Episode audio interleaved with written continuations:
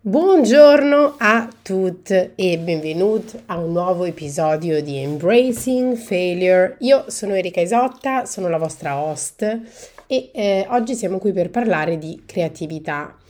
Questo episodio è il primo di una serie, di non so quanti, dove approfondiremo l'importanza o il ruolo che la creatività ha nella vita delle persone.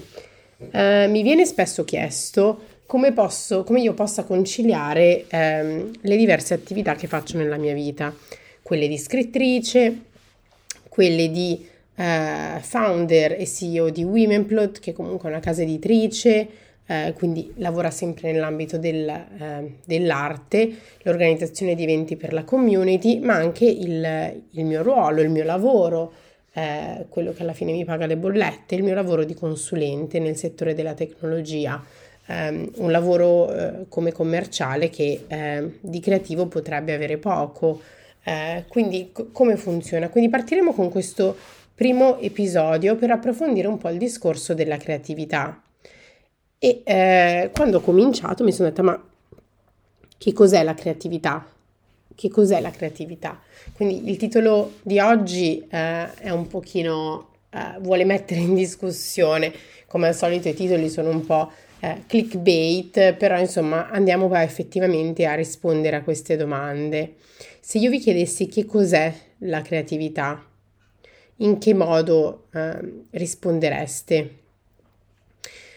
E se andiamo a cercare semplicemente la definizione, la creatività è l'uso dell'immaginazione o di idee originali per creare qualcosa, l'inventiva se vogliamo. Ma qual è il significato della parola creatività? Perché la maggior parte delle persone risponderebbe con la risposta più semplice: è qualcosa che si crea, come l'arte o la musica. Ma questa definizione è la definizione completa di creatività? Quando si approfondisce l'argomento si scopre che questa definizione, che include arte e musica, effettivamente copre solo la punta di questo iceberg, e che quando si deve definire effettivamente la creatività c'è molto di più. Nell'episodio di oggi cercheremo quindi di svelare questa complessa domanda: che cos'è la creatività? E soprattutto di rispondere a un po' di domande. Quindi le persone creative sono più intelligenti? La creatività è una caratteristica della persona, è un tratto di personalità, è una parte del carattere? O anche le persone creative sono solo le persone che dipingono, che producono arte, o si tratta effettivamente di qualcosa di diverso? In questi poi episodi andremo anche a approfondire ma che cosa succede quando la creatività ci porta, che vedremo appunto oggi che cos'è, ci porta ad avere successo. Il successo uccide la creatività? Quindi insomma abbiamo tanto da unpack, quindi cominciamo. La creatività per me personalmente non è un tratto di personalità, e questa è una delle idee sbagliate con cui sono cresciuta. Crescendo a scuola dicono: ah, quella bambina è creativa, l'altra invece è brava a scuola, quel bambino, insomma adesso scusate per questi esempi estremamente binari, comunque questo studente o questa studentessa è creativa, quindi non è brava a scuola, per esempio, o questo studente, questa studentessa, questo studente come la Chiara Ferragni, mamma mia, non è creativo ma è bravo in altre cose. Soprattutto a scuola si dà poca importanza alla creatività, perché la creatività viene associata a quelle che sono per esempio materie scolastiche ritenute meno importanti, perché non sono matematica, italiano, eccetera. La vera domanda è: c'è spazio in queste materie di essere creativi? E se voi parlaste con un matematico o una matematica, avreste effettivamente una risposta molto diversa. C'è un libro bellissimo che mi va di consigliarvi, scritto da Chiara Valerio, che parla proprio della matematica, e si dice matematica e politica. E quando associamo la matematica con la politica o comunque con una materia umanistica, Restituiamo il potere alla matematica di essere creativa, ma molte persone che lavorano nell'ambito dell'ingegneria, della fisica, della tecnologia potrebbero effettivamente parlare di creatività nel loro campo di lavoro. Allora perché erroneamente quando andiamo a scuola viene associata solo con materie che sono tra l'altro meno importanti? Quindi appunto, come dicevo, c'è quest'idea a scuola che la creatività appartiene solo a certi compartimenti stagni e la creatività non è un tratto di personalità, non è un talento, non è un qualcosa con cui si nasce, anzi è una delle idee sbagliate che la gente ha è o sei creativo o non lo sei e cresciamo dei giovani con quest'idea che o sei creativo o non lo sei e a certe persone viene detto per tutta una vita tu non sei una persona creativa, tu non sei creativo, tu non farai mai delle cose artistiche e rinchiudiamo le persone dentro questi recinti.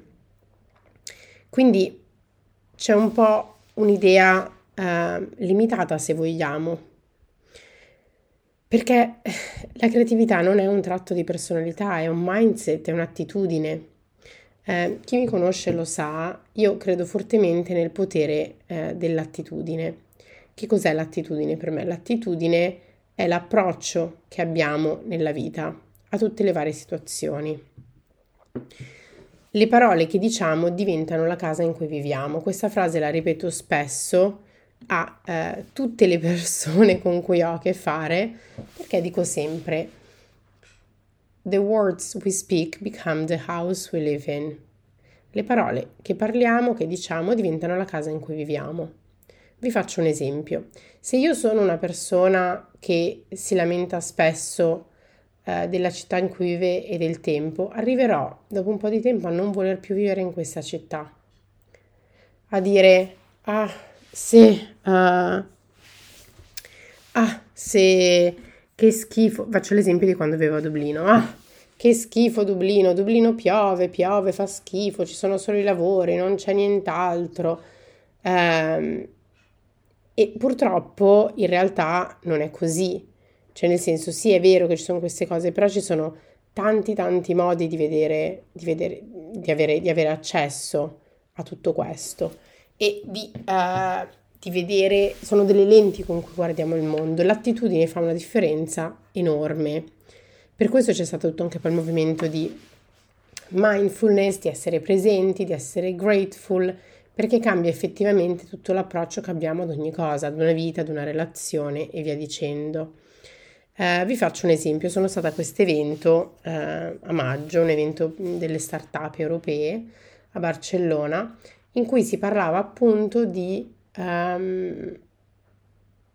attitudine e molte aziende, e di nuovo parliamo del campo della tecnologia, dicevano che non stavano più assumendo per skill o capacità o abilità, che è qualcosa che già vediamo perché non basta più essere laureati, avere dei corsi, delle certificazioni, a meno che ovviamente non si tratti di qualcosa di specifico, ma tutto ciò che è soft skill viene rimpiazzato per l'attitudine, quindi che tipo di persona abbiamo.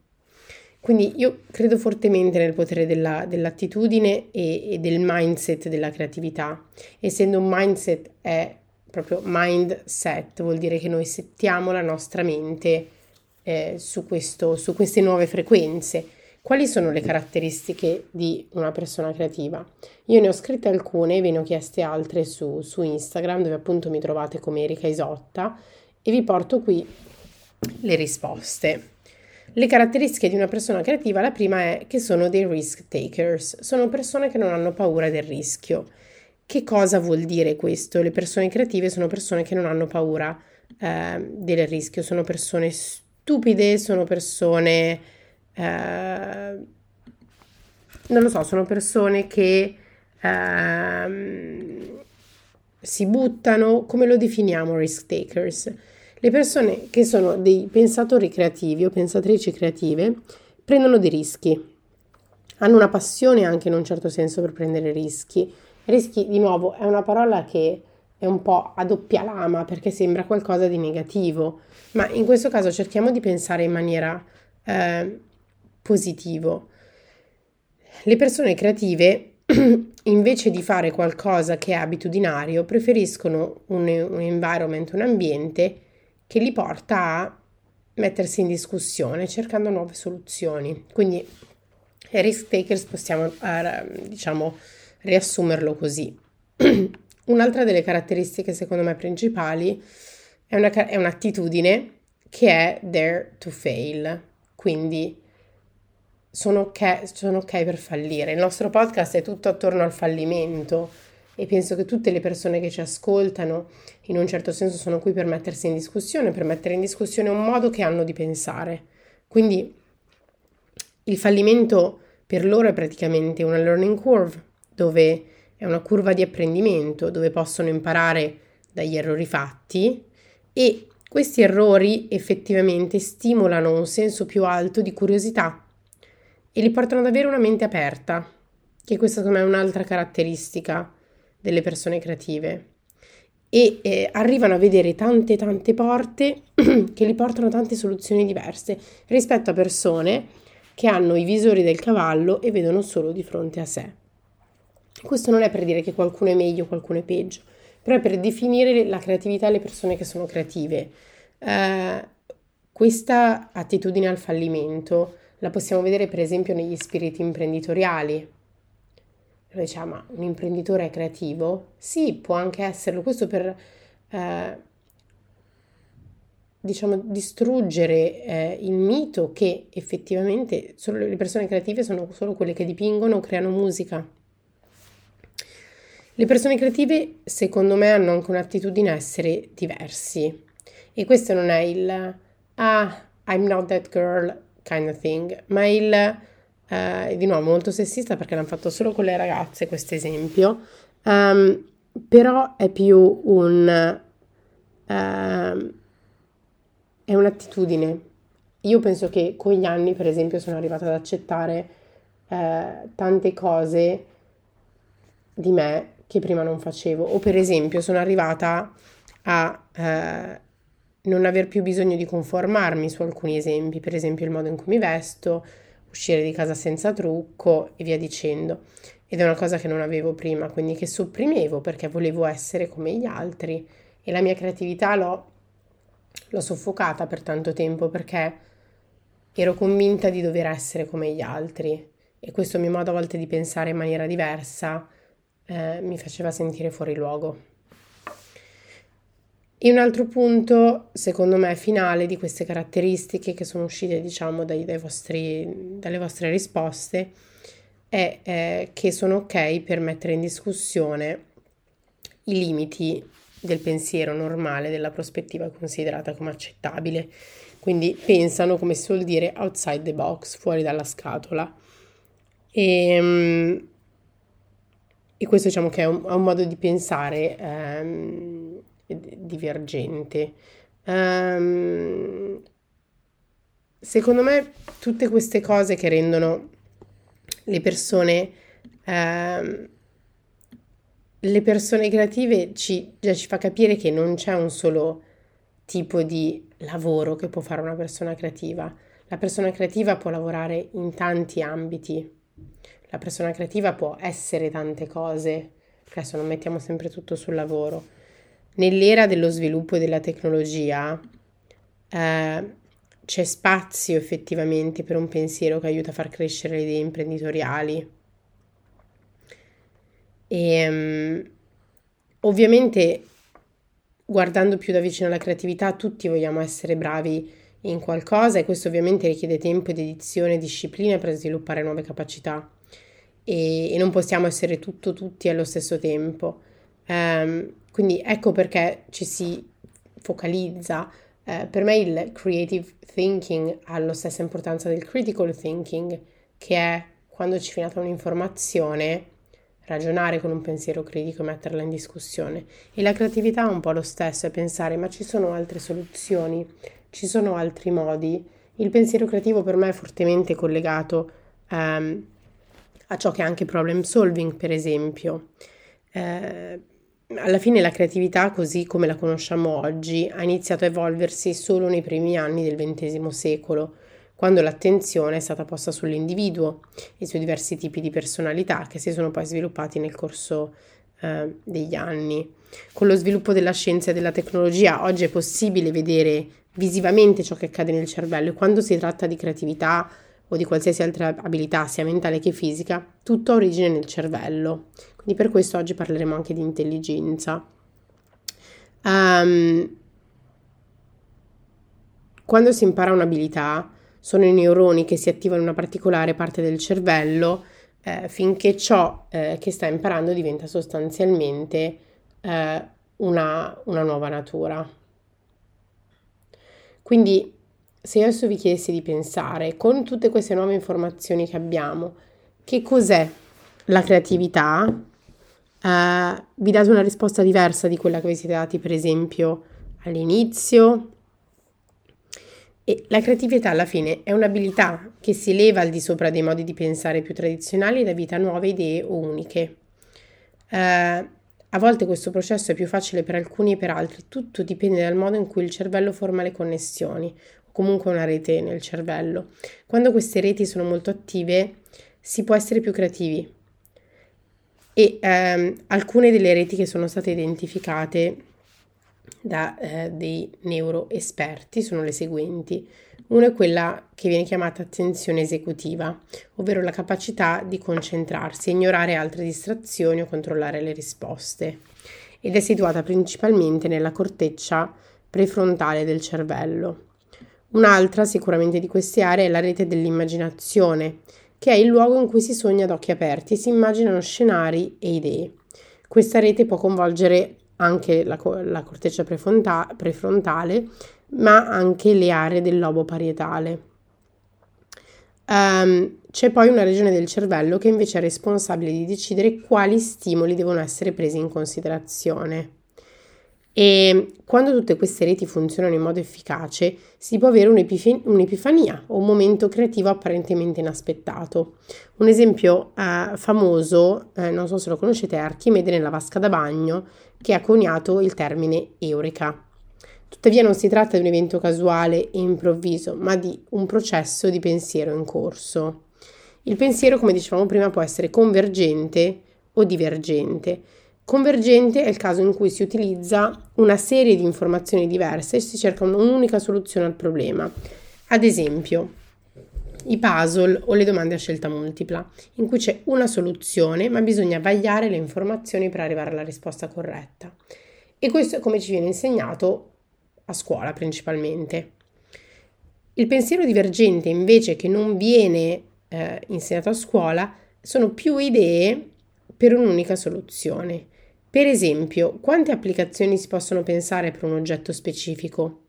Alcune idee possono essere sì convenzionali, mentre altre più originali, ma il collegamento, diciamo, creativo tra pensiero creativo e risoluzione dei problemi è proprio la base del pensiero divergente, che è quindi dire con una cosa quante altre cose posso fare. Quindi invece di andare da molti a pochi o da molti a uno, è il contrario, andiamo da uno a molti. Quando si guarda effettivamente alla definizione di psicologia della creatività, significa che chi è il più creativo è anche più intelligente, perché poi questa è la domanda quando andiamo a parlare di connessioni cerebrali, eccetera. Ho cercato un po' di articoli per capire come ci posizioniamo all'interno di tutto ciò e per capire, insomma, sono interessata.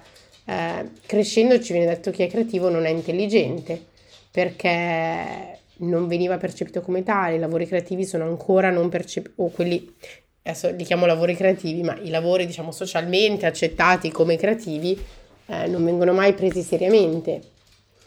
Ci sono state molte ricerche in merito, ma l'argomento è ancora relativamente nuovo e la risposta completa a questa domanda è ancora in sospeso. Bisognerebbe poi effettivamente approfondire che cosa vuol dire essere intelligente. Perché anche lì ho abbastanza da dire.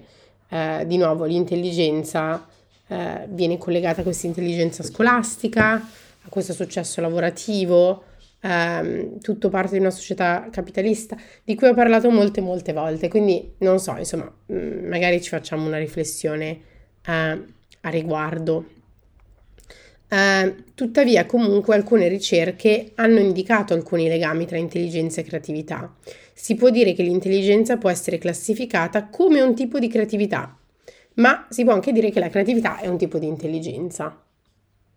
Quindi, come dicevamo, l'intelligenza può andare a avere diversi quozienti, ci sono tutti questi quozienti intellettivi, c'è l'IQ, c'è il quoziente emotivo, quindi le persone che sono emotionally intelligent. Ho letto un articolo su ciò che viene chiamato di adversity quotient, AQ, quindi il quoziente di avversità, quindi come le persone reagiscono alle avversità. È anche un segno, un tipo di intelligenza. Ma al contrario, l'intelligenza può anche essere un tipo di creatività. Quindi ricordiamoci che alla fine tutto è estremamente relativo, ci sono pochi concetti che sono assoluti. Questi due aspetti della mente umana, quindi intelligenza e creatività, possono sovrapporsi e hanno molti punti in comune. Entrambi elaborano informazioni che vengono poi formulate in una soluzione. L'intelligenza è facilmente misurabile, mentre la creatività è più difficile da definire, come abbiamo già visto, ma anche da misurare. In generale si pensa che chi ha un'intelligenza elevata è più creativo. Non lo so se sono d'accordo con questo statement, perché a me sembra sempre un po' l'opposto, che le persone intelligenti hanno altre capacità che non includono la creatività, o la creatività è solo un qualcosa di aggiuntivo, non è il tratto principale. Creatività e intelligenza sono, se vogliamo, più parti dello stesso processo e le abilità tendono a sovrapporsi, ma non dipendono l'una dall'altra, quindi tecnicamente si può essere l'uno o l'altro o entrambi. Come vedete, la creatività è un argomento complesso e la ricerca ha scoperto che può includere diversi processi di pensiero, e oltre a ciò che abbiamo già discusso ci sono anche altri processi che contribuiscono alla creatività. Quindi trovare una definizione di creatività è difficile, perché si tratta di un argomento così complesso che coinvolge molteplici processi cerebrali che utilizzano diverse parti del cervello, quindi la creatività non può essere limitata a una sola definizione, a una sola parte del cervello, a solo l'uso dell'immaginazione o idee originali per creare qualcosa. Quello che vorrei fosse il takeaway, insomma, la riflessione che io ho fatto a seguito di questa ricerca, di questo registrare questo episodio del podcast, è che la creatività non è un tratto di personalità, non è qualcosa con cui si nasce. Non è qualcosa che hanno solo i bambini o le bambine che sanno disegnare bene, piuttosto si tratta di un'attitudine. La creatività può essere sviluppata come tante altre cose.